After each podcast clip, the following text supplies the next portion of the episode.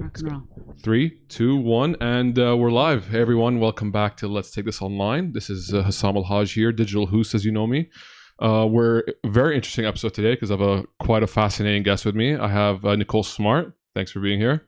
Most welcome. who is uh, what don't you do? Because you you do a lot of things, right? Let's say if I just read your LinkedIn title, right? We're talking about Yes, yes. corporate trainer, management trainer, leadership, coaching, TEDx, NLP, Indeed. entrepreneur, Exactly. everything. Everything. Indeed. I, I know. It's kind of looks when you when you put it that way, it looks rather bloated. No, And- if it's and it's- factual, it's factual. You know, Yes, so, some, believe it or not, it's so, factual. some people I realize, especially on LinkedIn, they love to write these extra long ones, but then you actually go into their profile, they don't have much, right? yes. Yes. And, I, and those people also just drive me crazy. They want to say, I have this many connections on LinkedIn. Yes. Yes. Oh, those just crack me up. Yeah. Yeah. Me don't too. do that, please. um, so yeah, let's just get into it. I want to know. I, I haven't even counted how many um, connections I have on LinkedIn. yeah, I've even looked. okay. For me, it's just about trying to connect to the right person Indeed. where I could add value and they can add value for me, Correct. basically, right? So it's a value exchange. Likewise. I'd love to get into it. So um, give me a bit of your background. Well, on that note of, of all those titles, Please. so okay, you ready for it? Please. International corporate trainer Uh-huh. for leadership Okay. and management development. Very cool. I have to throw this in. Certified executive coach. Okay. Uh, certified by. Marshall Goldsmith, Okay, stakeholder centered Very cool. coaching. And I say certified because it's very important in our industry to be certified. I completely agree. we won't go into that. And then a guest speaker. Okay. So under that umbrella is is is exactly what we do. So leadership, soft skills, guest speaking, Mhm. And so forth. Very, very cool. So, so just back up a little bit. Let's go. How do you get all started? How do you get into, first of all, into wanting to get into coaching? Is this something, is something you had intrinsically growing up that you just love to work with people? Is that how you were? Actually, that's a true story. So Okay. you know, they always ask, are leaders born? Are they made? Yeah. that kind of thing. I believe in both. I think, Okay. you know, in my case, I always had leadership um, qualities that teachers identified in me. Mm-hmm. And so I actually, it's an interesting subject because I work with the Ministry of Education in a lot of countries. And we look at how we can use emotional intelligence Mm-hmm. with teachers and help and assist children in learning to enhance their leadership qualities. Mm-hmm. And so something very interesting happened to me back in 1986. Okay. Okay, and so I'm giving my age away. No worries. I was I was in grade two, Okay. And a teacher changed my life. A Okay. teacher changed my life for the This rest South of Africa, my life right? in South Africa. Uh, absolutely. Joburg or in Gangsters Paradise. All right, in cool. Jozi. You know what we say? Even the Rottweilers walk in pairs, just in case. Just in case. so yes, in in good old Jozi, Johannesburg. yeah. And a teacher saved my life. And I say saved my life because I was an influencer Mhm. As a young child. Okay. So in to be to be able to influence is leadership, whether it's good or bad. True. Okay. So I had an impact on on my peers. Okay. And she called me in one afternoon and in a good way or a bad way? well at that point it was a bad way. you were a naughty child. Okay. I was I was regarded a chatterbox, so I spoke too much. I was as a very big distraction in the class. Okay. I, you know, I kind of disrupted the class. Okay. In, a, in an innocent way, but in not. Yeah, a- you're a kid. yeah. Yeah. You know, but it seemed to, it, the kids kind of followed my lead. Mhm. So she called me in one day and she said to me, and, and it was probably the most defining conversation of my life. Mhm. Because when you are seven years old and a teacher has, a teacher in general has the ability to either utilize language to degrade you and embarrass you, and not on purpose. You know, Yeah. it's just by virtue of the choice of words they Yeah. use, which is very much what I train in my leadership classes now Mhm. conversational intelligence and how we utilize words, because words physically change our brain and they're For sure. to emotion. Nevertheless, she sat me down and she had a very candid conversation face to face, whereby she asked me, Who would I rather be? A child that influences the others positively and gets the class to work in favor of Mhm. the mission, which is herself and teaching, For sure. or to disrupt the class. Mhm. And she spoke to me about these subjects and she empowered me and she said, You have a lot of influence. It's pretty complex subjects for a child, though. Very complex. She said, You are a leader. Yeah. Kids follow you. Mhm. What are you going to do with this power? Interesting. And I'd like I'd like you to go home and think about it. And she and therefore what i'm trying to tell you is in that moment in mm. 1986 in grade two can you imagine this i i went away and i thought what am i going and obviously there was more to it but what am i going to do which which direction am, am i mm-hmm. going to take this power in and so I became a leader through virtue of like a class leader. Yeah. And in South Africa, we have a thing or a title called head girl. Mhm. And that's essentially it's like a student representative council, but the teachers also vote for you, and you have to be academically. That's pretty cool. Yeah, it's an amazing uh, um, concept, and then you get prefects. So you have to work toward the end goal. Mm-hmm. Okay, in your final year, academically, sports by virtue of popularity, Okay. uh, participation, Mhm. Uh, being up on stage, and so forth. And then there's That's obviously really cool. It teaches a lot of great values there. a thousand percent. Yeah, yeah. A, a thousand percent. Yeah, very interesting. And everything that the school is geared around is is is ha- having that goal in mind. You want to be a prefect. You want to be in a position of leadership in your final year. Mhm. And then, of course, once you're in that position of leadership, you will be like in my case, I was responsible for hosting speeches, opening the assembly for the teachers to enter. How old were you, how were when you were doing that? How old? Yeah. Twelve. Oh wow. Okay. yeah, exactly. Okay. And um, I Complete became. The, opposite of my of me being at twelve. oh, really? Yeah, yeah, I was I was a horrible Were you like? I was a horrible student. okay, I was just lazy, did nothing. Oh. Absolutely nothing. Now the question is, the question is, do you, do you think if you had if the model of your schooling system was perhaps Mm. different, do you think you would have been, or would do you think that's by I don't virtue? know. I don't know. To be honest, I think about it all the time, and I feel that I had to go through that that age where I was unproductive to be productive today. I don't know. It's weird to say that, even though I was very young. Yeah, I was yeah. very young, right? Makes so I feel it, it helped me to where I am today, and I, I went a different direction. I don't know where I'd be today. Well, exactly. Yeah. See, all our experiences lead to where we are. Exactly. And in saying that, interestingly, I look back at because now obviously on Facebook, you're friends with all your your your peers from school. Exactly. All the guys similar to you who were sort of like lagging behind. When I say lagging behind, in terms of being uh, productive at school Yeah, or yeah, being, uh, you know, I don't know, are very successful people Yeah. today. So, yeah, quite so you know six of one but getting back to leadership so it all started then and then Okay, in cool. in secondary school or um, high school as we call it the same applied so i was sent on leadership camps and i Very became nice. head girl twice um, so essentially i've always i've always sort of you know been in a leadership position That's really cool. yeah Very interesting how how your path started very young, very different than others. absolutely That's pretty interesting. Yeah. yeah. and i've always and because of that influence factor um i really focused on on helping uh, not, and not to sound heroic but because of that empowerment and i thank my teacher Mm. for that i kind of i was always like in support of the the the black sheep or Mhm. the underdog or the bird with the broken wing and i'd really go out of my way to like um empower the children around me Mhm. especially the quote unquote unpopular ones the nerds the ones that weren't so cool you Yeah. know um so i've always had that sort of i think empathy factor just to answer the question That's really interesting. I Yeah. found I found as an adult that empathy is one of the hardest things I can I try to accomplish, and it's very difficult. I think I think I I don't know if human beings are naturally empathetic or they're not, or maybe I don't I don't know, or something you have to really learn because I never learned that, and now as an Okay. adult I try to do it every day, and Yeah. sometimes it's very difficult. but let's put it this way what is your version or interpretation of empathy because i think that's uh, important For me, I look at empathy as understanding the other person's perspective or trying to understand their side of the equation. And for me, exactly I I'm I, tr- I try my absolute best to do every day, okay but it goes against my nature. Exactly But I'm aware of that. I'm so pleased that you said Yeah, that. but I'm aware of the that. premise of what I actually do yeah. and train. But you're aware of it. But The- I'm aware of the fact that I don't have it, but I only became aware of it five years ago. okay, and that's what I want to know. Yeah. What was the trigger or the moment or the Mhm. experience or the person or the occasion that made you become aware? Well, five years ago, I was a very different person than I was today. Okay. I'm a completely different person. I look five, six years ago, and it's almost a different person. I was not productive. I had a lot of confidence issues. I had a lot of. Uh, I was not, even though I was always kind of ambitious. I didn't push myself. I loved to make excuses. I loved making excuses. Really? Easy- oh yeah, easiest game. I think it's the easiest thing to do in the world.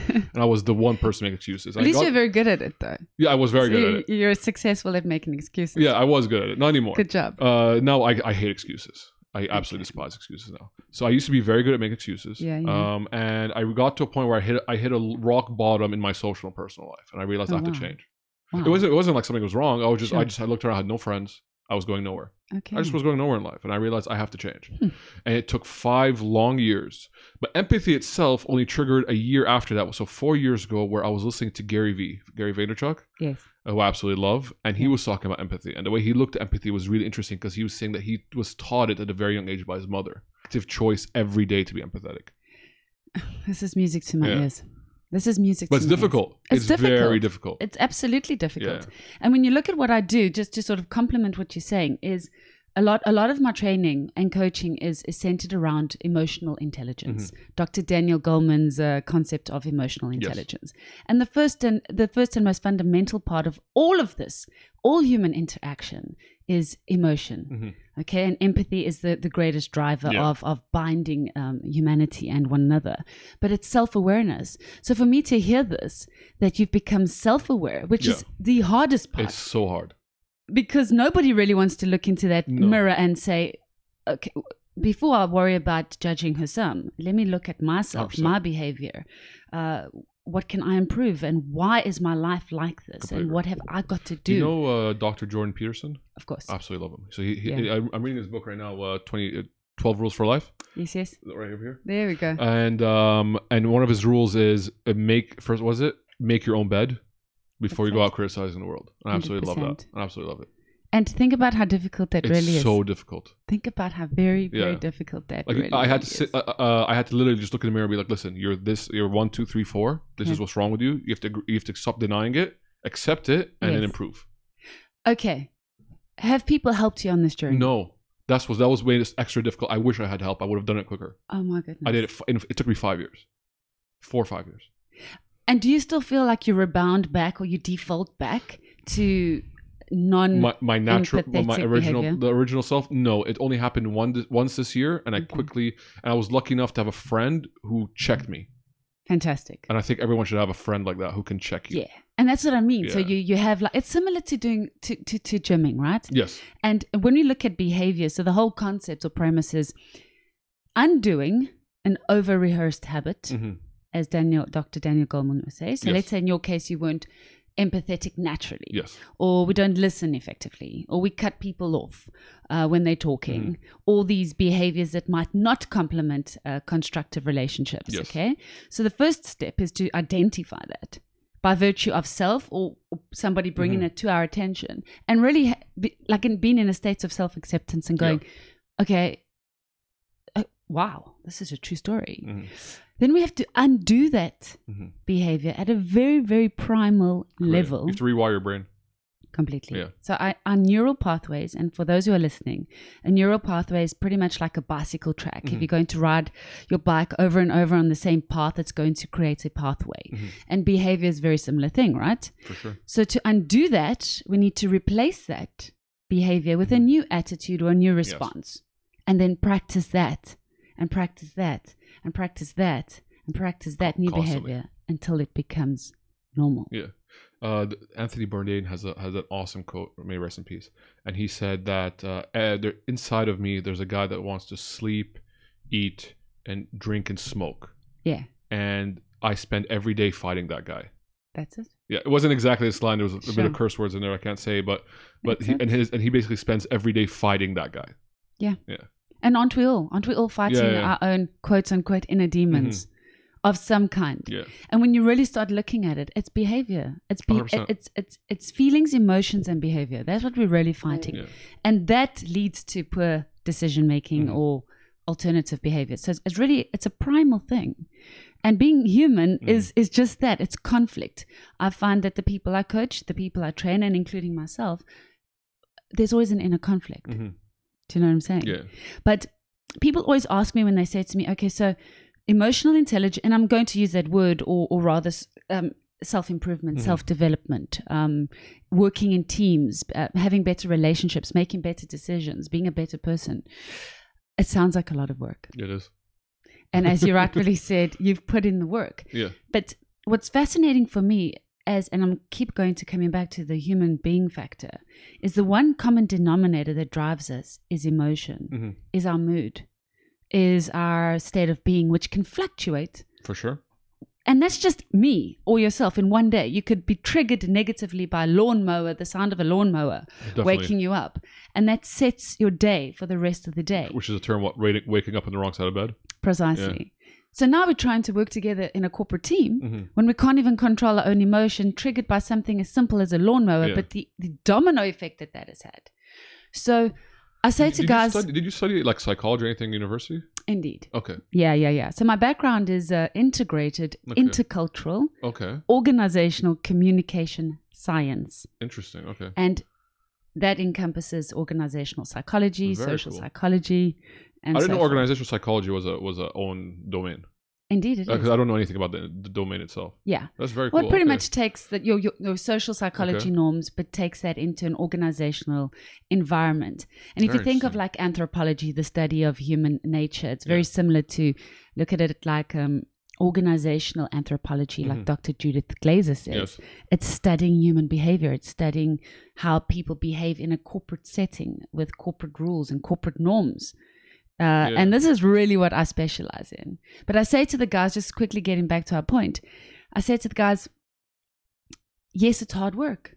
Behavior, and I don't like the word change personally, because to change implies there's an immediate resistance. There's Cool. something wrong with me. I need to change. But let's say you want to improve your body shape and you Mhm. want to lose weight or gain muscles. We can't go to the gym once and build a muscle No. You know and we know we should be eating green vegetables and we know the advantages of antioxidants but are we and the same applies with behavior and wanting to become a more evolved uh, person if you like okay. is that we've got to practice the art of it every single day Every day. consciously but the danger is much like food so if you're trying to lose weight and you drive past a mcdonald's nothing wrong with mcdonald's i'm not knocking mcdonald's i'm just saying if you're trying to lose weight there's a temptation. And the same applies with human interaction. We're surrounded by people who are going to trigger us negatively. So that's the that's Yeah. the ongoing challenge. It could be give cultural it could be the way someone speaks it could be their tone of voice it could be your own mood and Mhm. your own framework. So largely when when i go into a corporate environment and i'm a corporate trainer it's Mhm. not necessarily ticking hr boxes. And to tell you how i started not how i started but many organizations used to, to pretty much take training as there was a budget for training uh, we have to tick corporate box uh, hr bo- human resource boxes and let's call it um, team dynamics or Yeah. time management when personally i think what makes me successful and i'm going to um, blow my own Why horn not? if you Hype like yourself up. no, it's really there's a is a people centric element to it. When I get called in to host a two day workshop, for example, you've only got two days and a few hours Mhm. and a large group of people 10, 15, 1, 26, whatever Yeah. it might be. What is my ultimate intention as a corporate trainer or as a facilitator? Mhm. It's for growth and development. And it's not necessarily about managing time specifically. And this is a just a broad example. It's about attitude adaptation. Mhm. It's to going into that workshop and dealing with the human factors between teams. Two people just don't get on, affecting the team dynamic Mhm. wrong person in the wrong job, poor motivation, lack of motivation, uh, personal issues back at home, bringing that into the workplace environment, which is impacting the people around For us. sure. If you look at in a multicultural environment, culture plays an enormous role in how we're going to bring teams together or people together. Um, and I always give the example, and I say to to to people, look, do you have a brother or sister? Yes, yes, yes, I do. Are you the same? No, we have different personalities. Same place, same parents, same upbringing, same culture, same factors, two different people. And now we want to escalate that into the corporate world Yeah. and put like, you know, 16 people in a team and we want to think the same and uh, work toward the same direction. And something so simple. Sounds almost impossible. it is, and it is. I'm not going to say Yeah. it's impossible, but it's a work in progress, and it takes an enormous. No, but when you of- frame it that way, it just sounds it just sounds immense. But in reality, that's actually what happens every day, that's life. which probably answers why there's a lot of sometimes friction at work and problems and all that. Hundred percent, or in society. So, Yes. like you've referenced a couple of books, Yeah. great advice, but can we put that into practice? Mhm. And we, in my understanding, we, if we don't understand the people around us, Mhm. we could read as many books as we want. We can watch as many YouTube videos. Mm-hmm. We've got to really understand the people in our environment and communicate from their perspective. And that's regardless. It could be husband, wife, mother, Yeah, sister, exactly. or, or corporate environment. Very cool. So that's kind of what I do, and that's kind of my passion. Is going into that workshop and really, really w- looking at the human dynamic and the human. Do you set how many the timelines of your workshop, or is that given to you by the company or your this this working with you, or do you be like, oh, listen, if you want to work with me, I need this many days. Do you kind of do that yourself, or how's it? it, it, it's always case by case and it Okay. is very very heavily dependent on Okay. on on on and i don't like to say the word client i like to use the word partner Yes. uh, given that we, we're looking at the power Yes. of words so often a partner hashtag a client will only have two days by virtue of i mean if you got your executive vps Yeah, yeah. They've only to, got hard to take ti- them for yeah. Hundred percent.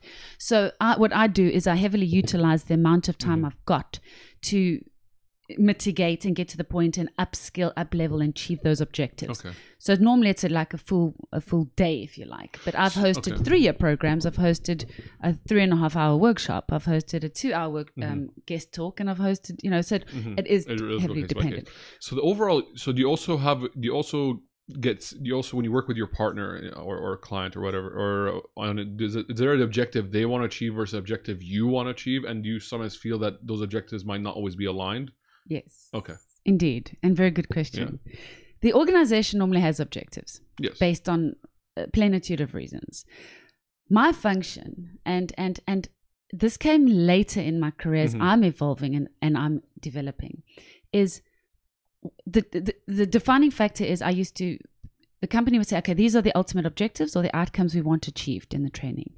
What I now do and what I now say is why. hmm And it sounds so simple, but why? Why do you want employee engagement? Why do you want me to train emotional intelligence? And how I utilize my time effectively to achieve their objectives Mhm. and their ROI um, is to ultimately why are you hosting this workshop? Mhm. Who's in the workshop that I really need to focus on? Is there a change agent in the workshop, a person that is causing conflict? Is there intercultural conflict that I need to address? What if the problem is the company itself, the entity itself? What do you do then?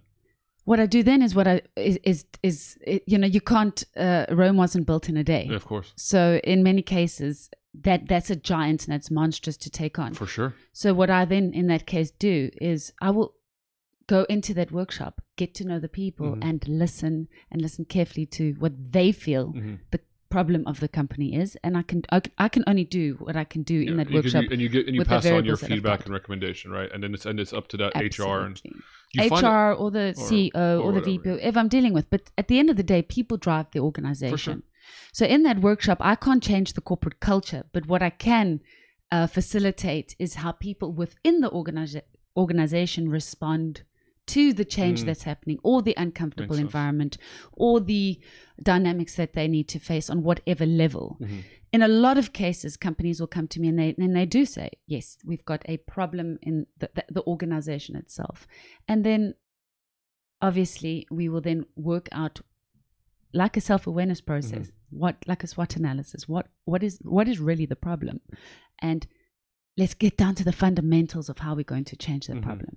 Have you ever found like a, a partner or client is resistant to the things you're doing?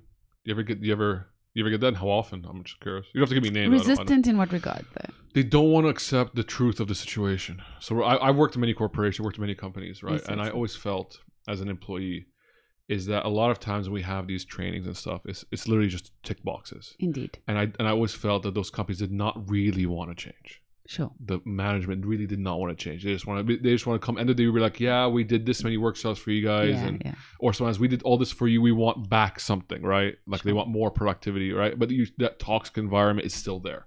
Yes. So as I from from yeah, so from that side, I I'm wondering if from you as an outside trainer coming in, do you mm. ever feel that that organization is just there, tick boxes, and no matter what you do, you don't feel that that that impact will be there because of the of the senior management not just not caring. There have been cases like Yeah. that.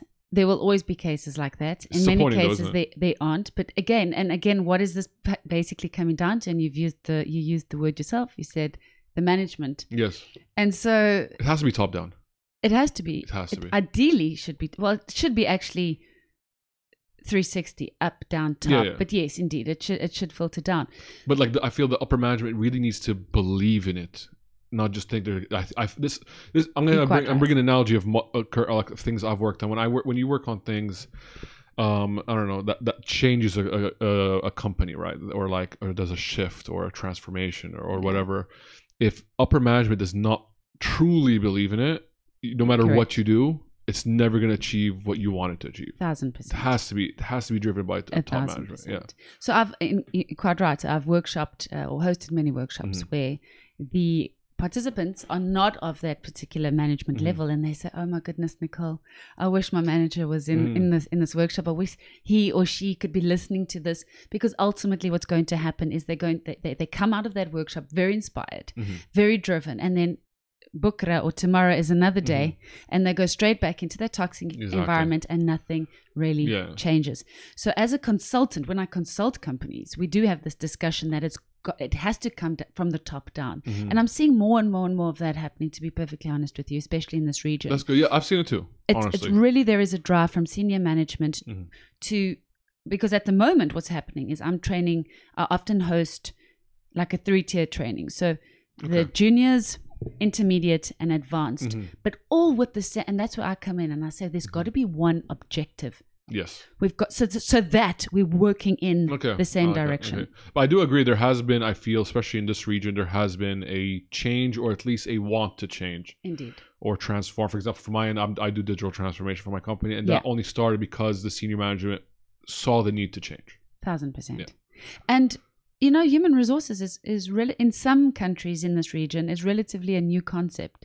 I agree. I think also it's a very underrated concept, and I think it's a misunderstood concept. So I've been I'm in this region I don't know six seven years now, and I feel that HR, I think it's one of the most important um, functions in a company, but the one that is treated with the least importance. That's what I feel. and shame, always often everything is their fault. I do. I- yes, and that's you know, unfair to when them. All, when all Yes. when, when the wheels come off I the feel bus, it's like a yeah, it's like a, it's cyclical, right? The, people want to blame them, and then they feel that no matter what they do, they can't do anything. So it kind of becomes cyclical. The one thing, sorry, I mentioned Ga- Gary Vee before. So one thing that I really respect about this guy because he opened a company, a media company. And my Yeah. background's media, so that's why I relate with him so much. okay, He made uh, the HR. He called her. He called her the chief heart officer, that's it. CHO, Like Ma- that. and he and he made her the the most senior person after him. okay, She beats out the COO. She beats out the CFO. She beats out everyone because he realized that people are the most important thing. people drive the really organization.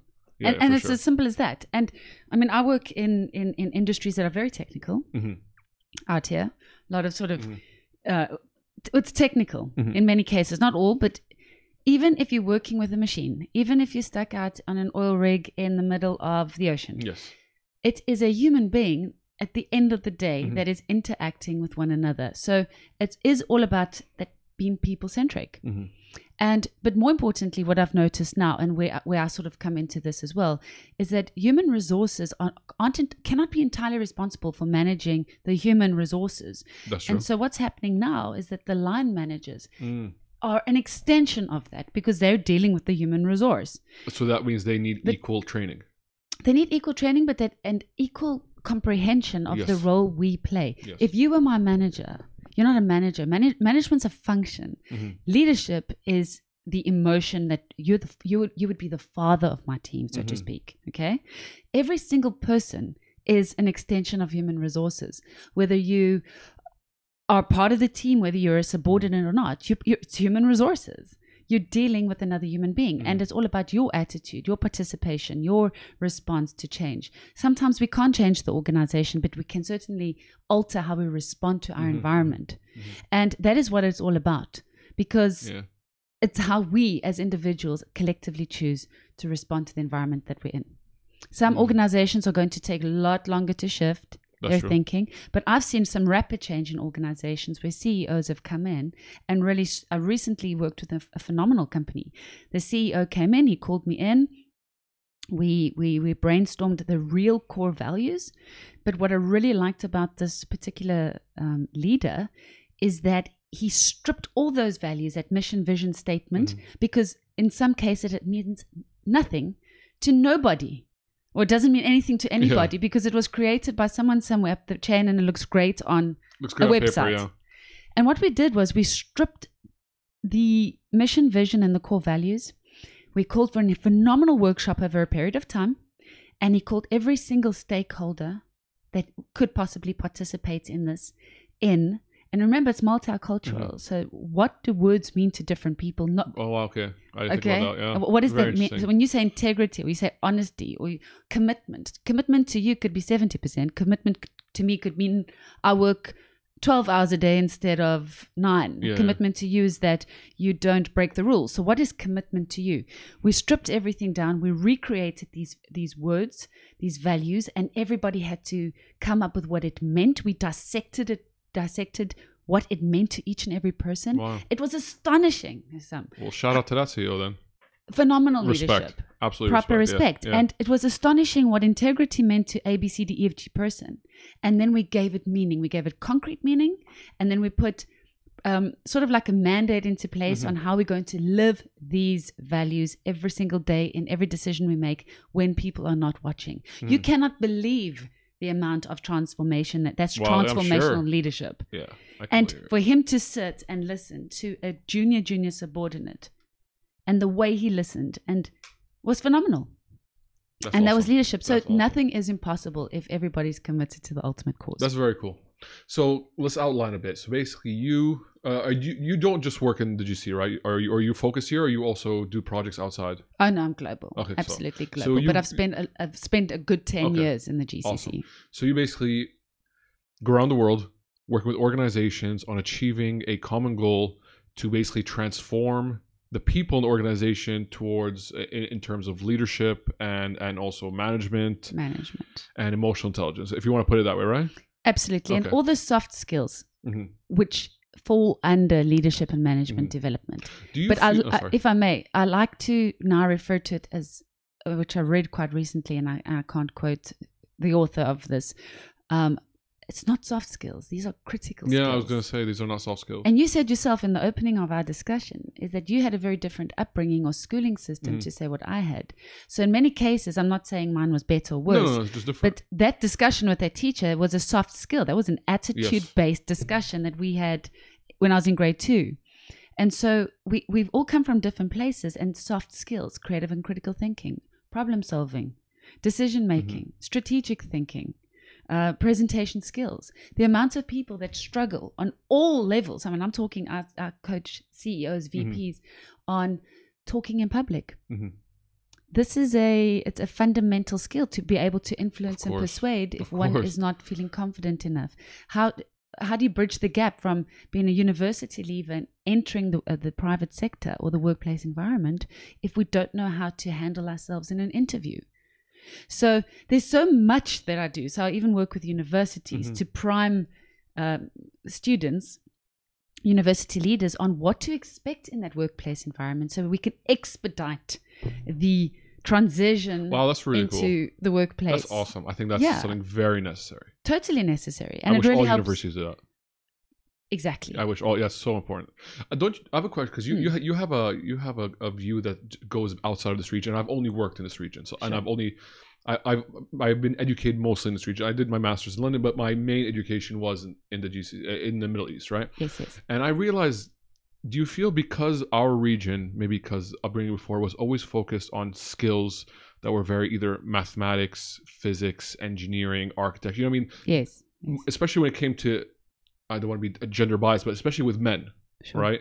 Um, and women as well, is that we're all pushed towards that specific kind of career, and all the creatives career, creative careers were never given that much importance. They were always like, you, you know, study math and you know do a minor in that one because you know Sure. math is where you should. Like for example, I was always pushed towards math and physics, Okay. and I, even though I love math and physics, I didn't realize I had creative skills until later in life, I right? you. Such as uh, public speaking and and writing. That I only realized that later. and this life. very conversation Exactly. is proper creation. Exactly. You know, so, so to but speak. my focus growing up and my friends were always very focused towards you know mathematics and physics you, you feel this region has that general trend i know it's not Without making broad right? statements, um, in my experience, yes, Mhm. uh, you you're you're 100 percent correct. From the people that I've spoken to and the amount of time I've spent here, which is 10 years, there's definitely that push into that sort of uh, logical, mathematical, scientific that's very cool. field. yeah in saying that, I've seen a lot of now evolution, hence the I've need for training and recently. development I've is to massive. Is to create because it's, what's quite interesting is if you really stop to think about this when we go to school the average school and i'm going back to the primary years teach us things like maths science Mm-hmm. language these are critical skills we need to learn but very little attention is paid to drama um, Very true. s- speeches presentations group interaction It was and- always something you can do on the side, like extra if you want, if you have the time, right? It's not that core. Exactly. Yeah. And then suddenly, so you've got what, 15 or 12, 15 years of re- being pushed into that sort of like grade based thinking. And then you get to the workplace environment and you hear words such as, all right, teams, let's think out the box. Okay, Mm-hmm. awesome, creative thinking. Guys, give me ideas. And you've got a group of people going, but for 12, 15 years, I was never taught to or allowed that free expression. What are you talking about? I must think out the box and be creative. So now, more and more with training, and I've noticed, believe me when I tell you, when I started my training career in the Middle East in 2010, Okay. 11, Did you start? Was did you, was your starting point here, Dubai, or is it a different country? uh, no, a different country. Okay. I the, it- everything was sort of very mechanical, like you say, Mm-hmm. and now with training and development, I can see a complete different um, expression and evolution. No, I- I have seen a massive and, and change it's from- massive change. From if you want like the late '90s, early 2000s till today's, and I know the generations after us, the the Gen Z, for example, are. yeah. I feel now there's more. There's now importance given to those skills that were not given before, That's it. which is which is which is refreshing. Good for them. Absolutely. Yeah. And if you look at these critical skills or soft skills, they all people related. Completely agree. And that's the bottom line. And as and as as human resources gains more and more momentum, hmm the critical skills that I'm involved in becomes more and more important. So so yes. Let's let's uh, uh, change it up a bit because you, you mentioned it. You've been working in the region for ten years, which is awesome. That's right. Now I know that you know a lot a lot of the countries, as much as there's changes, always also there's a lot of old school industries and there's a lot of old school countries. And obviously, Quite you're a woman, and how how how much how difficult has it been sometimes to going to countries in the in the Middle East Yes. and being a woman having to educate CEOs, powerful CEOs, men who sometimes don't want to listen to it. Have you have you ever felt that? Maybe maybe I, I feel I like like 10, 10 years, right? So let's say ten years ago, I'm sure it, it's not the same as it was today. How much? How, how much? What's? I don't want you to be good into specifics, but I'm sure, there were times where that was a factor. Gender was a factor. Indeed. Okay. I've I've I've had moments where gender has been a a barrier, Mhm. if you like, to to effective workshops or effective interventions or, or communication. So how do you deal with that? Because I'm sure women are going to be listening, and even today, there's going to be situations where women there's a there's a gender problem, right? Where where women might either be passed on for a, for a position or maybe not given the the time or the importance. How how would you how would you basically help those women or help them understand to be in those situations what to do? Look, obviously, I need to be. Uh, uh, I, I need to, the position I'm in Yeah. as a as a public figure and dealing obviously in this region. I need to be careful not to to to to, to categorize people and, and not, make yeah. these statements. So I'm going to go back to your original question. I've actually been quite. Um, I've been on a very positive side, and I've I've had men been in this region Yeah. and worldwide been very receptive to That's my um, position, if you like, of, of, of authority in a workshop That's or right. in a situation. In many cases, and I get a lot of requests by demand that a woman please kindly be the facil- facilitator. Okay, that's really good. I think by virtue of my own personality, perhaps uh, the different circumstances in, in in the workshops or the, the different circumstances in the company and their c- corporate culture, I don't take umbrage or Mhm. offense to to being a behavior specialist, if you like. I'm, I'm well aware that we're driven by um, our upbringing, we're driven by culture, we're Mhm. driven by our understanding of the world, Mhm. we're driven by perceptions, we're, we're driven by these things. So when I walk into a situation, I, I walk, I really am not loaded with ego or an anticipation. And if a man were to hypothetically try to, um, uh, I don't know what the right word would be, to discredit me Yeah. in the name of being a woman, I, I, don't, I, don't, I think I don't rise to the bait because Mhm. I really do understand where That's, that's, coming from. That's empathy there. yes. That's the power of empathy.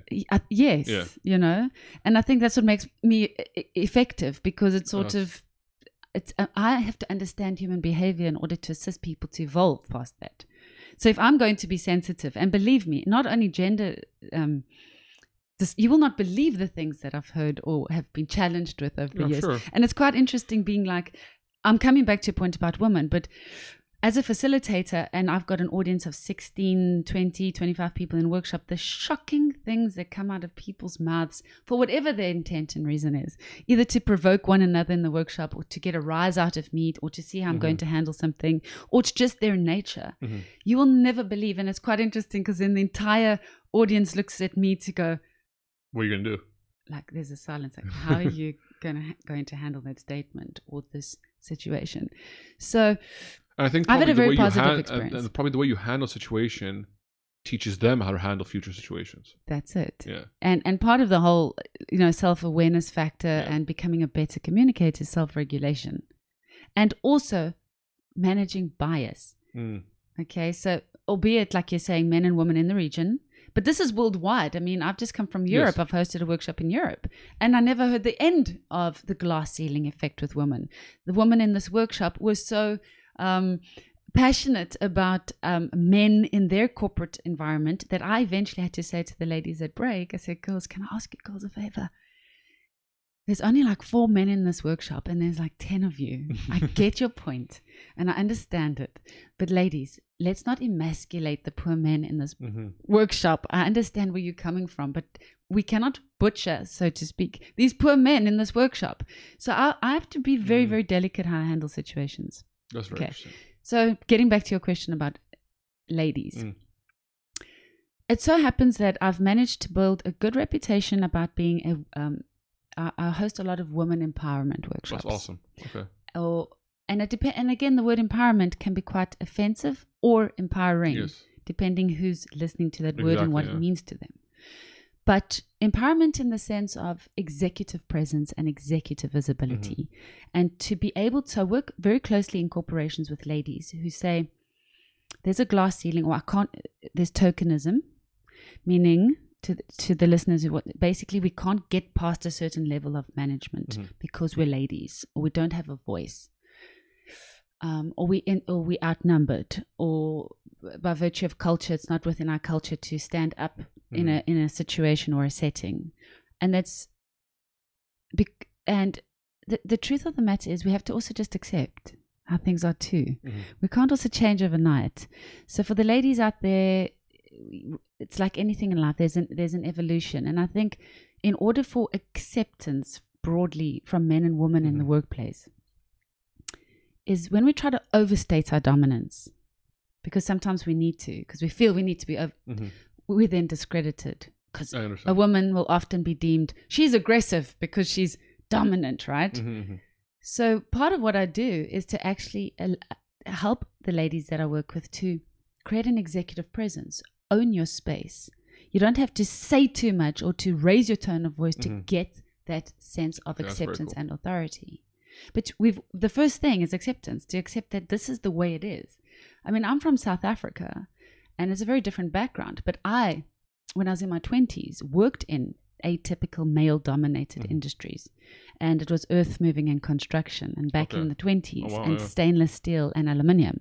This was, and when I say like I'm one woman against a dozen men at any given time with uh, rammers and earth moving machines and excavators and and so i had to learn my um, not my place but understand the culture of things and it's how a woman is going to respond to that is going to gain her that That's credibility i hope i'm answering that correctly No, that's no. That, I I really like that answer. Actually, uh, I think, I think it makes sense. But I'm also really happy to see that there has been a conscious change. I think, totally and it's really good. I'm also it's really great to see. There's a lot of now um, companies are hiring uh, um, female CEOs, and now there's a lot Yeah. of good for them. No, Now, more power to them. You know it's interesting as well? When depending, we broadly speak about the GCC or the Gulf, okay, but as you know, like like Africa, Africa is Africa, but Tanzania is not the same as No, Uganda so is not the same as. South Africa. So the GCC is made up of different countries, same faith but different cultures and, and norms, Mhm. right? So in some cases, I'm actually brought into companies to cool the engines of ladies and to like sort of uh, dispel their sense of entitlement in some cases, believe that or not. And in other companies, I'm brought in to allow them not empowerment as to, to be dominant, but free expression, Mhm. confidence. one of the interesting factors um, that that I've noticed with us ladies is guilt. Mhm. We feel guilty. We feel guilty because we have cultural obligations, we have family obligations, we're wives, we're mothers, we're aunties. We have to respond to particular expectations, uh, attend every wedding hypothetically, and attend every function yeah. and so forth. And at the same token, we'd like to be career women. And a lot of women deal with guilt. How do I? But I have the support of my husband. So that's not the problem here. How do I balance Mhm. the brilliance of, because you have to put in the hours. Of course. And I'm astonished at how phenomenal these women are in this region, how they, they can handle things that I couldn't even There's some boss ladies in this in this industry. Proper. Yeah, yeah. They go out there, they're career women, they're seismologists, they, they're reached out- engineers, and then they go I've home reached and out to a couple uh, female CEOs, and the reception has been awesome. So hopefully, I'll have a couple female CEOs on the podcast because I would love to hear about their journeys as Just well. phenomenal stuff. yeah. yeah. Like they blow awesome. my mind. Yeah, yeah, for sure. And also, I must just sort of, um, I just want to add on to something. When we look at leadership, this isn't always about when when I train leadership. It's not always leadership to become the manager. It's leadership to to actually become the best version of oneself. For sure. So a lot of what I do is is actually about being your own leader and already behaving like a leader, even if you're a subordinate or if you're in a junior position, and not to wait Yes. for that position of I agree. authority to behave agree. that way.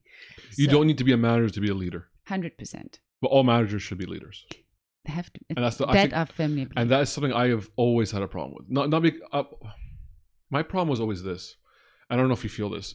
Is that I feel so many people in management or senior management or, or whatever kind of, of, of leadership roles do not have the skills to be leaders. Because I feel the way we we employ or the way we promote people is wrong here. I don't know how it is in the rest of the world. Like I, remember, I don't know. Sure. But I remember, for example, working in media. I'm, and this is always I've always been very outspoken about this. When I first joined media, I was like, all right, cool. You're gonna be a planner now. Then in a year you'll be senior planner, and then in Yes. two years you'll be manager, and then in four years you'll be director or whatever. yeah. And I always felt it was always time based. And and I've always had a problem against. I'm like, why are things here time based? What if I achieve the leadership skills, the knowledge, the skill set, the contacts to go from planner to manager? Why do I have to spend the four years? And why does someone who's a director not have leadership skills because they're all been time based promotions? That's it. Don't you think that's the problem though? It's a challenge. Yeah. It can be a challenge, but it works both as a double-edged sword, Mm. and I fully agree with you.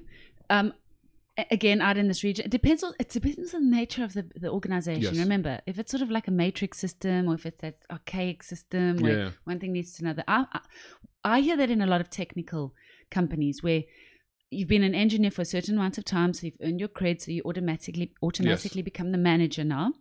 But you don't have, have leadership but you can't, How are you skills to lead a manage team now three, four people, and you have no leadership skills? That's it. And then we have our generation, which wants to, which do have that that Mhm. that capacity, and should not be subjected to having to wait the years and climb the ladder. Um, and I fully agree with Mhm. you. But again, it, you, you know what I mean? It's six It has, of one, to, yeah, half ha- a dozen. it has to be it has to be handled correctly because It it, has to it be could go handled it could go in the wrong way. I completely agree. and then you've got the other problem or concern is when the young guns come in and they want to be manager or leader tomorrow. And sometimes you do need that that, that qualified by experience factor.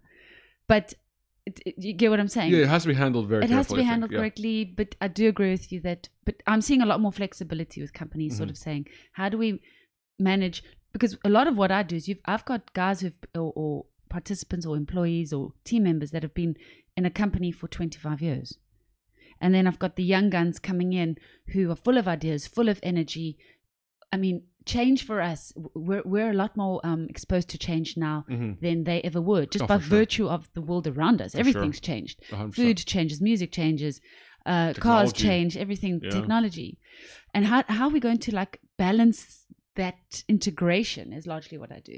That's so yes, cool. it's six of one, and it's very dependent. Uh, uh, That's okay, cool. But There's- there's- I need to yeah. just add this in. Please. In my twenties, I was frustrated immensely.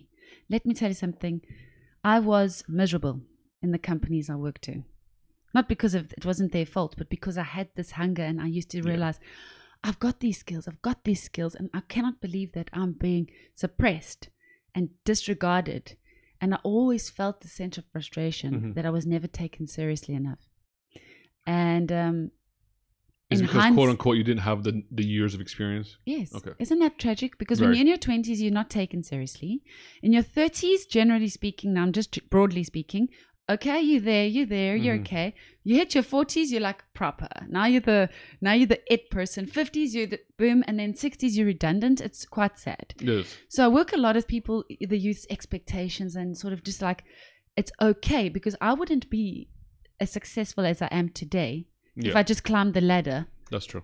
Back in the good old days. I had to take the hard knocks. I had to eat humble pie. I had to feel like grind. inferior. I had to feel invisible in meetings. Yeah. I had to be shot down by the managing director in a meeting and Mhm. embarrassed for me now to understand Yeah. how to help organizations. You played the long game. I did. Yeah. I I don't. I don't think enough people focus on the long game. I used to be a person who only focused on the short game. Now I only focus on the long game. That's it. Yeah. Well, a little bit of both. Yeah. You know, so again, it's it's there's no def- there's, you can't define it, and I think some people's careers are expedited quickly, and others Why not? sometimes you're also in the wrong company. That's and, true. And Wrong environment. wrong environment, wrong industry. wrong industry. I completely agree. You know, Oh, cool, cool. and you know the best saying is you d- you often don't leave your company, you leave your management, and That's that is true. why the power of leadership and management is so That's important. so important. Very cool. Okay. Yeah. Um, I just want to jump to something because this is something Yes. I've I'm interested in, but I know absolutely nothing about.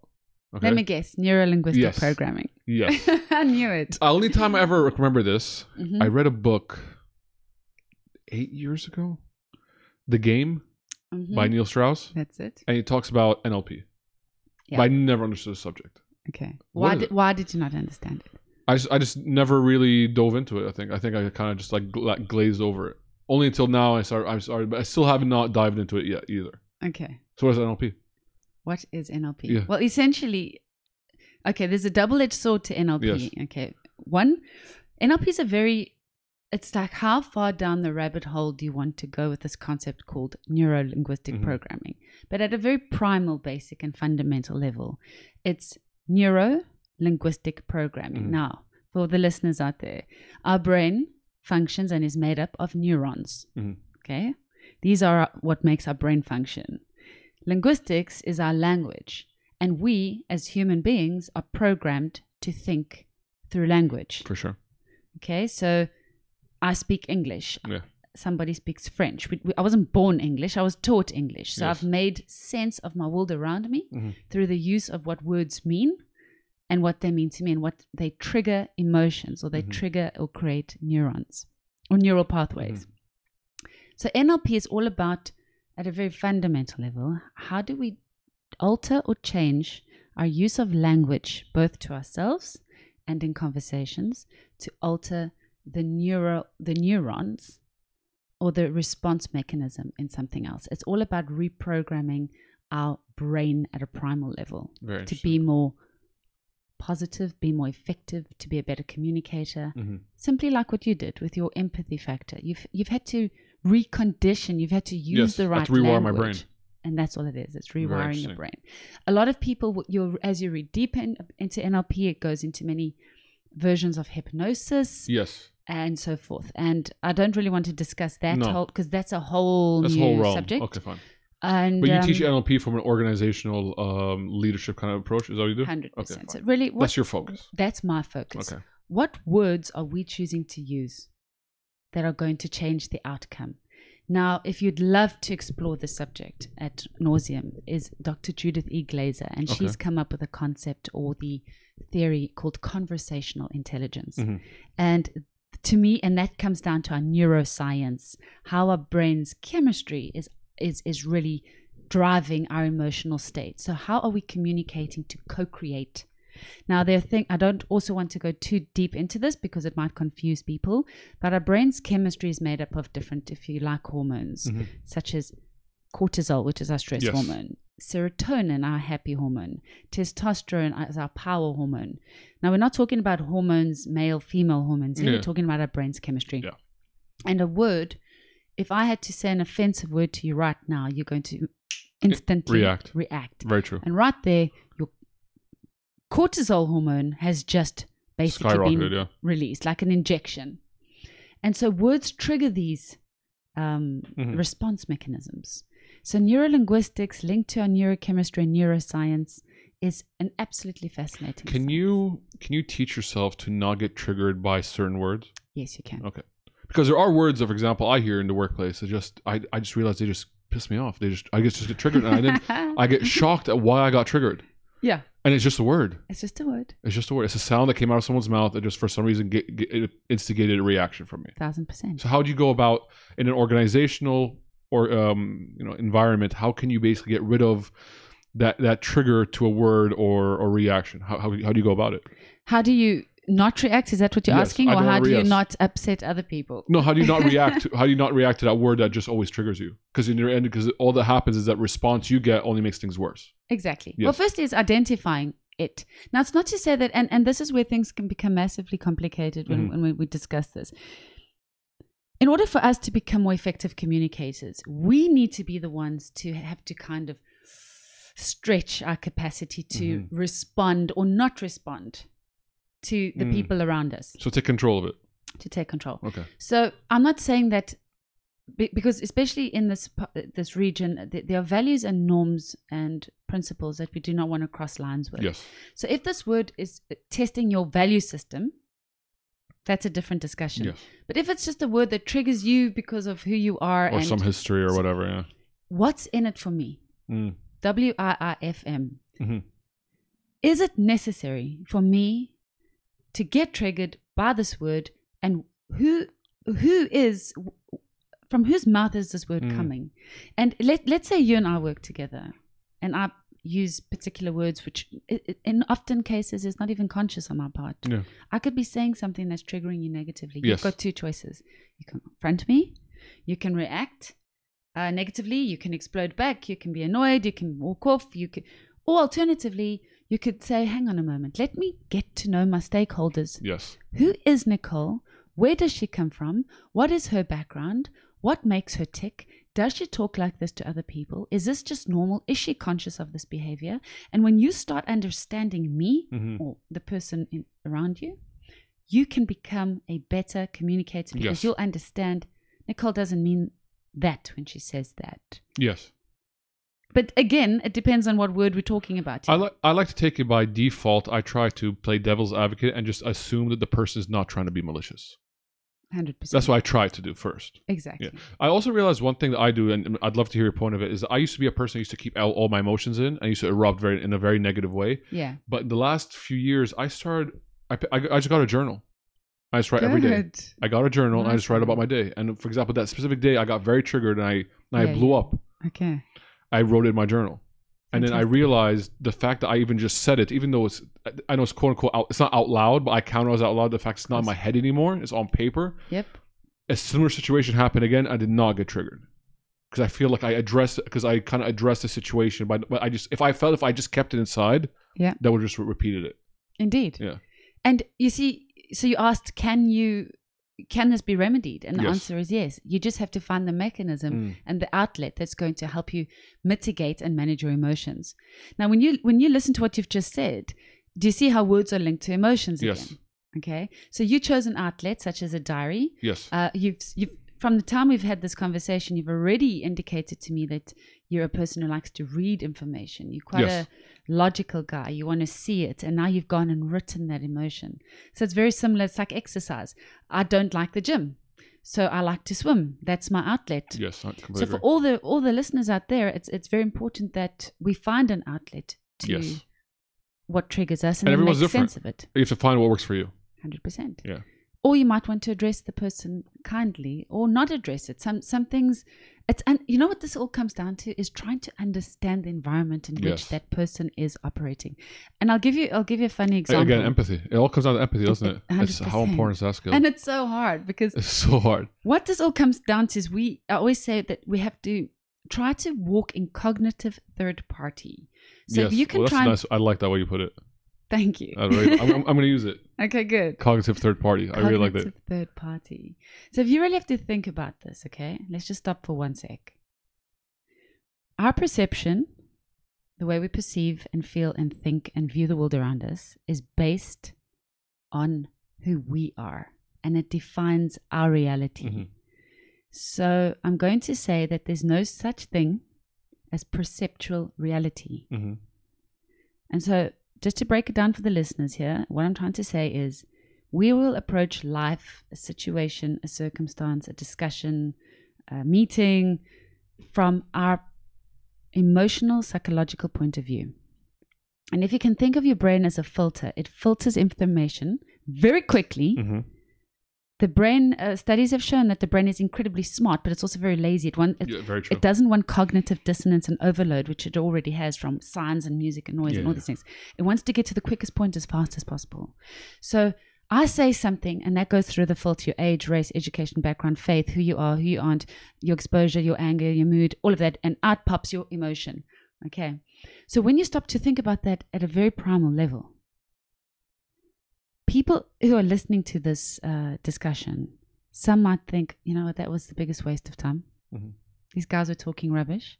Somebody out there, inshallah, hopefully, will say, this was fascinating and amazing. Who's right and who's wrong? Mhm. Of course, the person who said it was amazing is right, sir. of course. But, but neither party is right or wrong. And that is when you look at the power of marketing. Why do companies have to Mm. spend millions on marketing? Yeah. To alter our perception favorably. So, getting back to cognitive third party, in order for us to become effective communicators, is to stop, physically envisage yourself climbing out of your own body. And by the way, guys, I have my eyes closed as I'm saying this. she does. I do, right? and try to look at yourself, try and visualize yourself from outside. Actually, watch yourself physically from outside of your body. Hashtag from the perspective of somebody else's one. version. And if you can try to put that in practice throughout your day, throughout your life, it's been shown that we can become more effective communicators because we're seeing ourselves from how other people Yeah. are perceiving us. That's something I completely, I completely agree. And it's hard work. It's very hard work, but I think that it's possible. I, I think that all of us should make always a very strong attempt at becoming empathetic. I think the second I've started, even though again it goes- it goes my nature, but I've been actively trying to do it. It's made my life so much better. It has, I'm sure. First of all, anger triggers have almost completely gone, which is very important for me. Good. I used, I used to be, I used to be a very angry person. now I'm a very calm person in general. That's amazing. Yeah. But I'm always, but I'm, I'm really glad also my wife, she is naturally empathetic. Okay. So she also helps me a lot.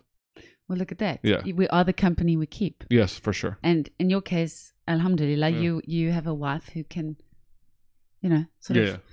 be that sounding board, that reminder. Yeah, yeah, it's, it's really good. So I always. I always say, always try to surround your people. Always tr- try to surround yourself with the right people. It's so important, It is the right. And all, and be aware of who you are. If you if you are not empathetic, you, it's okay to say it. I realize it's it's it's it's Yeah. wrong to hide it. It's better for the moment I started saying the th- the faults I am. Yeah. The moment I, I became actively trying to work on them. Yes. You have just have to say it. Exactly. I'm not I'm not naturally empathetic. Cool. What can I do to learn to become empathetic? a thousand And percent. And just do that every day. And what I love about you and this discussion is that, and and and for those who who aren't, you don't have the privilege that I have to be actually be looking at this gentleman. Okay, he's very passionate. Appreciate it. His eyes are lighting up right now. Okay, he's he genuinely means this. Yeah. He's, he's looking me straight in the eyes, saying these things. Yeah. Um, and it's it's to identify these things. uh, all- But there's cultural challenges to this. For I sure. obviously deal with cultures who really battle just to do a SWOT analysis, their strengths and weaknesses, because it's culturally inappropriate to want to um, advocate yourself as being amazing and brilliant, True. and or slander yourself. exactly. But it is important, listeners, because if you know your own strengths, you can play on that and enhance those strengths. And if you know your weaknesses, which is or challenges, it's it's it's a good thing Mhm. because then you can know. And it doesn't mean you have to change. It just means we have to adapt. Yeah, completely agree.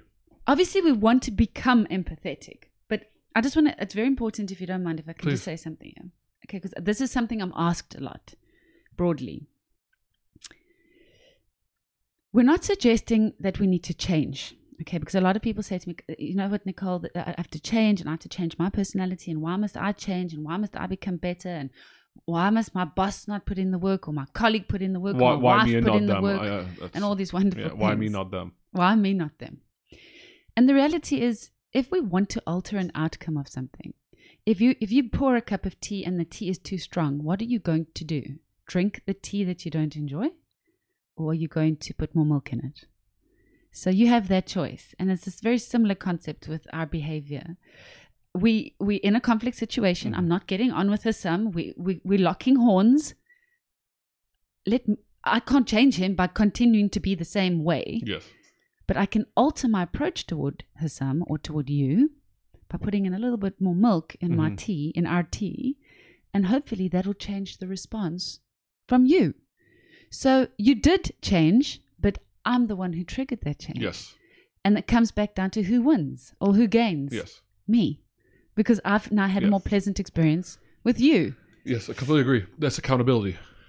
So for all those people who who are out there and, and, and, and this is and, and I want to very much emphasize this, okay, because people say to me, it, this makes me feel like I'm acting. And we're not talking only about empathy here. This we're talking about behavioral change. Yes. Uh, th- then I'm not my true self. Then I'm Because you're going against your natural self, so you feel like you're almost being a fraud. hundred percent. My, my answer to the, that is very simple. Are you the same person at home as you are at work? Mm. Are you the same person with not, your best mates, uh, watching a movie or sitting in a coffee shop than you would be when you go to a function? Of course not. So if we can adapt so naturally and automatically, that's indicative that we alter our behavior I'm not in a saying given be someone you're not. Just be be the different version that you already have in you. Hundred percent. Much like an octopus, Yeah. one brain, multiple tentacles. Yes, I like that. You That's a good one. That's a good analogy. And those tentacles, guys, means mm. multiple behavior and response mechanisms. One thing you mentioned I really like is you said that own it, right? So for me, it's accountability Thousand is also something that I've been actively working on. I think is one of those things that's also very hard to do. Yeah. Like, I'm trying. I'm getting. I'm trying to get to the point where everything becomes my fault, even though technically it's not my fault. yeah, yeah. By doing that, then I could do whatever I can to make it better. You know, So even if I'm working on a project that I don't, I'm not the project lead, and something goes wrong that's not me, I try to imagine, okay, well, let's, it's my fault. What Yeah. could I have done, or what can I do to help that? fantastic. Yeah, it's a difficult one to do. It's difficult. It's very difficult. But what you're doing is setting the example. Yeah. Sometimes you're taking on too much ownership, but by taking Yeah. on ownership is a very, very mature decision. Yeah. And what is your contribution in within the mix? And nine times out of ten, what I found when people start doing that, other people start observing that behavior Mhm. That's and very true. responding Very in true. a very similar way. It's, E- it's like exactly. mirroring Exactly. in a lot people, yeah, people see that you're doing something positive. I think human beings are naturally good. I'd like to imagine that, right? Absolutely. And when you see someone doing something positive, I'd like to think that most human beings would want to uh, emanate that and do the same. hmm Hopefully, Hopefully. yes. But I just want to, can I quickly touch on the subject here? Two things. When we talk about these behavioral changes, now, for example, I'm a public performer. Yes. And another factor, and, and I say this, um, back in my 20s, I was a film actress and a master, and, and to, to this day, I'm actually a master of ceremonies, like an event hostess. That's cool. And I study television presenting Oh, very nice. and so forth. And I do voiceover recording. So I've got a natural flair to perform. And I was on television commercials and so forth. And I also owned my own casting agency, which is a talent management Mhm. agency South Africa, right? in South Yeah. Africa. But I was never really satisfied. Uh, I couldn't really get the reciprocity. Of, I mean, yes, you're in a movie and it was great and stimulating and exciting, but then it was over. Mhm. But I couldn't combine my intellect with and my ability and my passion for psychology and commerce with this creative Very side that. I had, and it brought me immense frustration. Please believe me. So even at that point, you're an entrepreneur. yes, You're an actress. You're doing all these great things, yes, but you still felt not satisfied not in life. satisfied. Wow, that's really interesting. it- it- it- I can't tell you the depth of dissatisfaction I, I, I went Yeah. to into my twenties. Hence, why I actually landed up in, in Dubai in the first place, Yeah.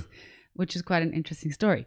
However, with that with that said, now that I look back in hindsight, I'm able to be in a position in a in a in a. This is not a job; it's an extension of who I am. Mhm.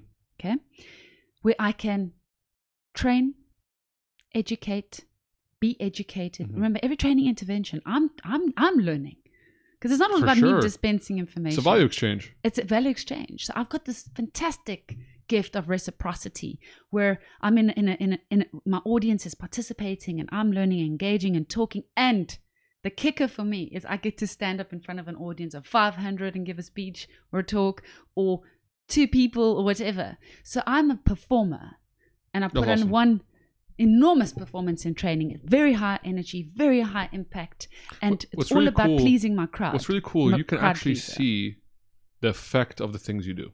yes, Because even if you leave the company, even if, even if you leave working with the company, even leave the country, you can always look. You know, you can always you know look at the news, So you can Yeah. always see their their their newsletters and see if there's any been change from there, and you can directly see the impact you've made, which must must feel must feel awesome. It's phenomenal. Yeah, I'm sure. Now, getting back to what we were originally saying, right?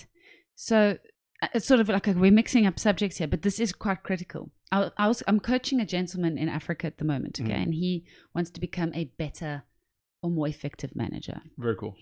However, he has norms, personality norms that he's finding difficult to alter because they're going against his natural, not his value system and principles. That's where we draw the line, or faith or religion, goes against his natural grain. Like you said, you were not empathetic and you don't know how to not be for your reasons. Yeah.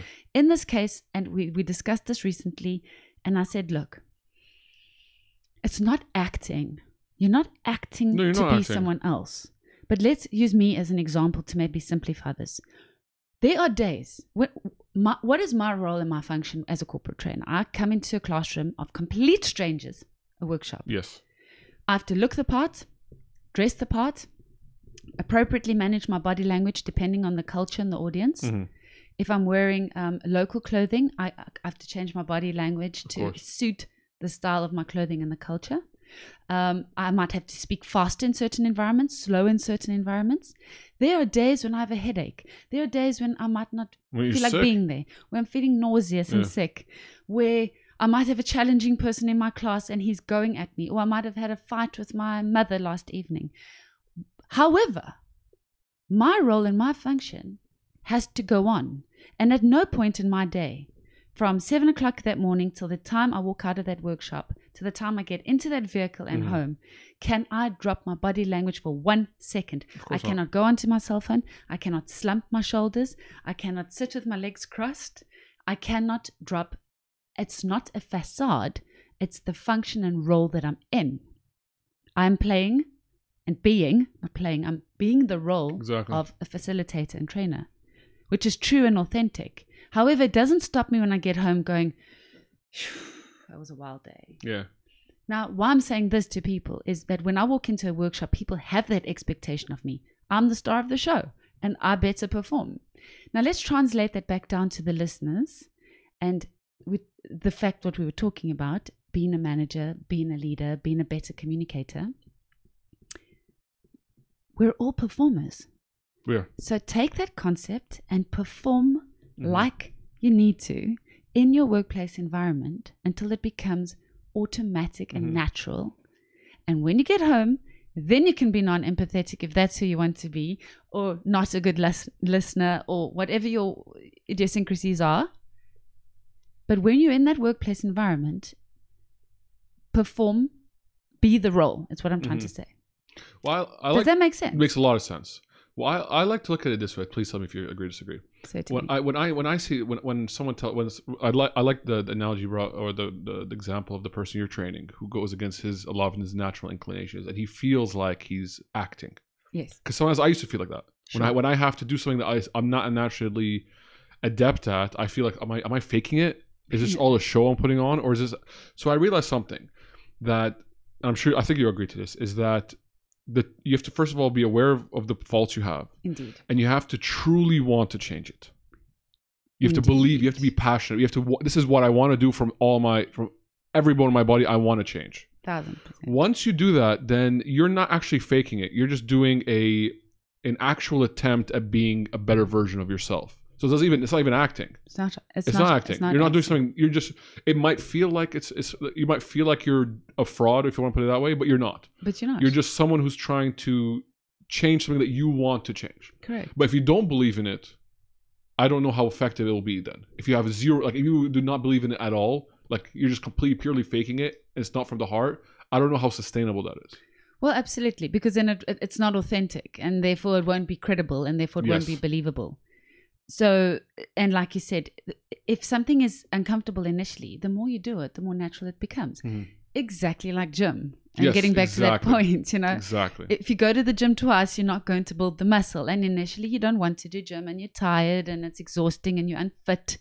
But the more you do it and the more practice and the more you put in, your body starts responding. It Yeah. becomes natural and you can lift 10 kilos and then 20 and 30 and so it goes. Same with our behavior. And and I think what's important here is just to acknowledge that Yeah. that eventually we're, we're all performers. It doesn't matter which way we want to look Yes. at it. Sometimes we go to dinner party uh, with your auntie and uncle and you don't feel like being there, but No. you put on the smiles and you meet and greet and is that is that yes it's false but you you're doing it for the right reasons Mm-hmm. and eventually you have a lovely evening Yes. So- sometimes you'll be surprised. End up being a good yeah time. but you're quite right it comes down to wanting something it's Yes. a cost benefit analysis if you don't see the purpose of why you need to alter your behavior then the then the- the motivation Mhm. is not you need to want to be the motivation will drive the change Okay. Interesting. or drive the improvement is maybe a better word I like that. All right. Uh, just quickly change subject because I think we are slightly running out of time. Certainly. Um, I would like to know, and I think uh, I'm very interested as a marketeer, is how how do you market yourself? How do pe- how, how do people even like b- besides context of how do you how do you put your name out there?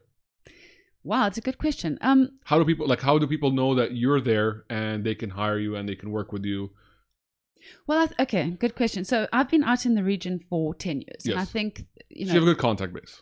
I have a great contact Yes. base and um, great credibility factor because I don't regard myself as just a trainer and I don't go eight to five and run off. I really do give. So I think that word of mouth has spread and I believe in what I'm doing. I actually sure. believe in it. So I think that emulates. As an international corporate trainer, many things have happened. So through various sources of, of uh, platforms such as LinkedIn, which Mhm. is a professional network, people get to see. Yes. Um, they're exposed to the places that I go to and the workshops that I host. Do you run ads? I don't run ads. You should. I know I should do a lot, but I've been, Alhamdulillah, I've been very blessed Yeah. with, with, we'll, with- we'll have an offline chat about this. So I, I my background is advertising. I do digital media. I've been Okay, doing that for six, seven years. amazing. Um, and as as even though you're doing, I think I think you're doing a great job. You're killing it. But I think advertising is so important. well, listen, eh, everybody needs a coach and everyone needs Yeah. guidance. I'll certainly speak to you about this offline. Yeah, yeah. So at this point, what happens is obviously the clients that I work with will obviously call me back because of the credibility That's factor. great. But just to Do you ask for reviews or any kind of uh, I do. I ask Okay, for great. testimonials. I ask for um, references. excellent? I LinkedIn's been a powerful source of my LinkedIn marketing. and I think it's very um, underused, and people need to use it more. And it's very. Effective. I'm sure you've seen the effectiveness of it. thousand percent. Yeah. Instagram, I'd love advice on how to Yeah, build sure. my net- network base, but a lot of people have contacted me on That's Instagram. great. But then there's the other side of the hunt, and the hunt is I do contact companies You go out there. directly. You knock doors. 100 I knock doors. I literally knock doors. Yeah. And I'll give you a prime example. and This is insight into. Hmm. Okay, so the United Nations, I worked with the United Nations Wow. in Geneva in Switzerland, Very and I trained leadership and um, or advanced Mm-hmm. leadership to diplomats. Came through back to Dubai, and um, I literally googled the companies that I wanted to work with, Mhm. companies that I felt that I want my brand to be associated to. I'm talking about tr- uh, training companies Mhm. here, and I contacted them, sent them my biography, and I said, "Can I come and see you?" And I physically got into an Uber, rocked up, and introduced myself, and we had that candid um, discussion. And they said, "Fantastic." That's awesome. other companies contact me out. Some people say no, some people say yes. And then at this point, Alhamdulillah, and I say that with, with enormous gratitude, companies are approaching me and I haven't had to advertise. That's great. I think proactivity is something very important, and I think that people need to be more proactive. yes. I think we all wait for something to happen. Thousand You just have to. You've got to go out there. to. You've got to. Yeah. So you, you asked me about initially when we spoke before. Yes. As an entrepreneur, Yes. as a, there's, a, there's, you've got to hunt for what you want. Uh, completely agree. put yourself out there and agree. whether it relates to guys at, at a very primal level losing weight go and hunt ways to lose weight if you want to become a leader manager find ways to do it learn uh, contact whatever if you want to get a job you don't hide behind the covers get out there expose yourself and please eradicate the fear of rejection yes. Completely agree. and as a film actress, believe me, I was told you're too pretty, you're too thin, uh, Too you're tall." too fat, you you you look too old, you look too young, you're not uh, mature enough, you have a mole on next to your nose. Um, Yeah. But no, no, no, no, no. Brilliant! You're exactly what we're looking for. Yeah. No, no, no, no, no. Brilliant! You're exactly Yeah. what we're looking for. The amount of no's I've received have made me more um, qualified, have made me more resilient. You should love the nose. Absolutely. Love the nose. Ac- Accept it and it makes the yes even Exactly. sweeter. Exactly. And I want to bring this back to my TED talk. Yes, Okay. we've talked offline about it. Okay, uh, I, I hosted a TED talk last year. Yes. TEDx Muscat Live. And we spoke about this over the phone. We did. Yes. And the one thing I want to just put out there is I, I often ask my audiences and I say to the guys, How do you think I got the TED talk? And they'll say to me, Well, you- you're known and everyone knows you in your market and they see you and you're out there and you've got the brand and so forth. And this is something that's quite intimate. Um, but nevertheless, I said to them, I asked for the TED Yes. talk. And guys, what I basically did was I, I wanted to do a TED talk. Yes. This was my ambition and my passion. And I contacted contacted TED and I rang them up. I sent them an email and I said, Can I kindly do Yes. a TED talk? And guess what? The answer was Yes. yes. La. Well, actually, no, no, I'm sorry. The point being, I had to have the credentials to do the Yeah, TED course. talk. I had to be worthy to do For the sure. TED talk. But But they're not gonna come to you. then they could have, but they didn't, and they might not have. Yeah. But by virtue of going out there and just, uh, they could have said, no, sorry, you, you don't fit the grade, and that would have been okay. That's yeah. I But it would agree. never have happened, guys, if I I, didn't ask. Yeah. The public speaking I do, the, the panels I've done, the know? article, the, even the first time I got into an article, I asked. I asked, hey, I'd like to be in the article. I want to run an article. They said, okay, sure. When I wanted to be in a panel, I asked, I want to be on the panel. They said, sure. Yeah. Just got you, you have to go Just- out there. It's not going to happen. Uh, it's just not going to happen like that. You have to get out there. Especially in this competitive market. Yeah, exactly. Go out there, ask the question. Exactly. And even if at a very fundamental level, like if you if you're standing in a queue at a bank, it's quite interesting. Let's try this. Okay. I'm not saying it's 100% science. Or, or anywhere, if you actually ask somebody, excuse me, do you mind if I stand in front of you because I'm running late? Or something. If you actually ask someone directly something, often they will, Yeah. they'll often not say no. Don't abuse that, everyone. The- Uh, no, I'm not saying that, but it's the power of asking is quite I- phenomenal, I, really. agree. All right, I want to wrap that up on a, Yes. very positive note. Okay, but don't use that. I'm not saying it's Don't- don't use that, no, no. Okay. But I want to I want to know how can okay so how can people reach out to you? How can you how can they find you? Please. Super.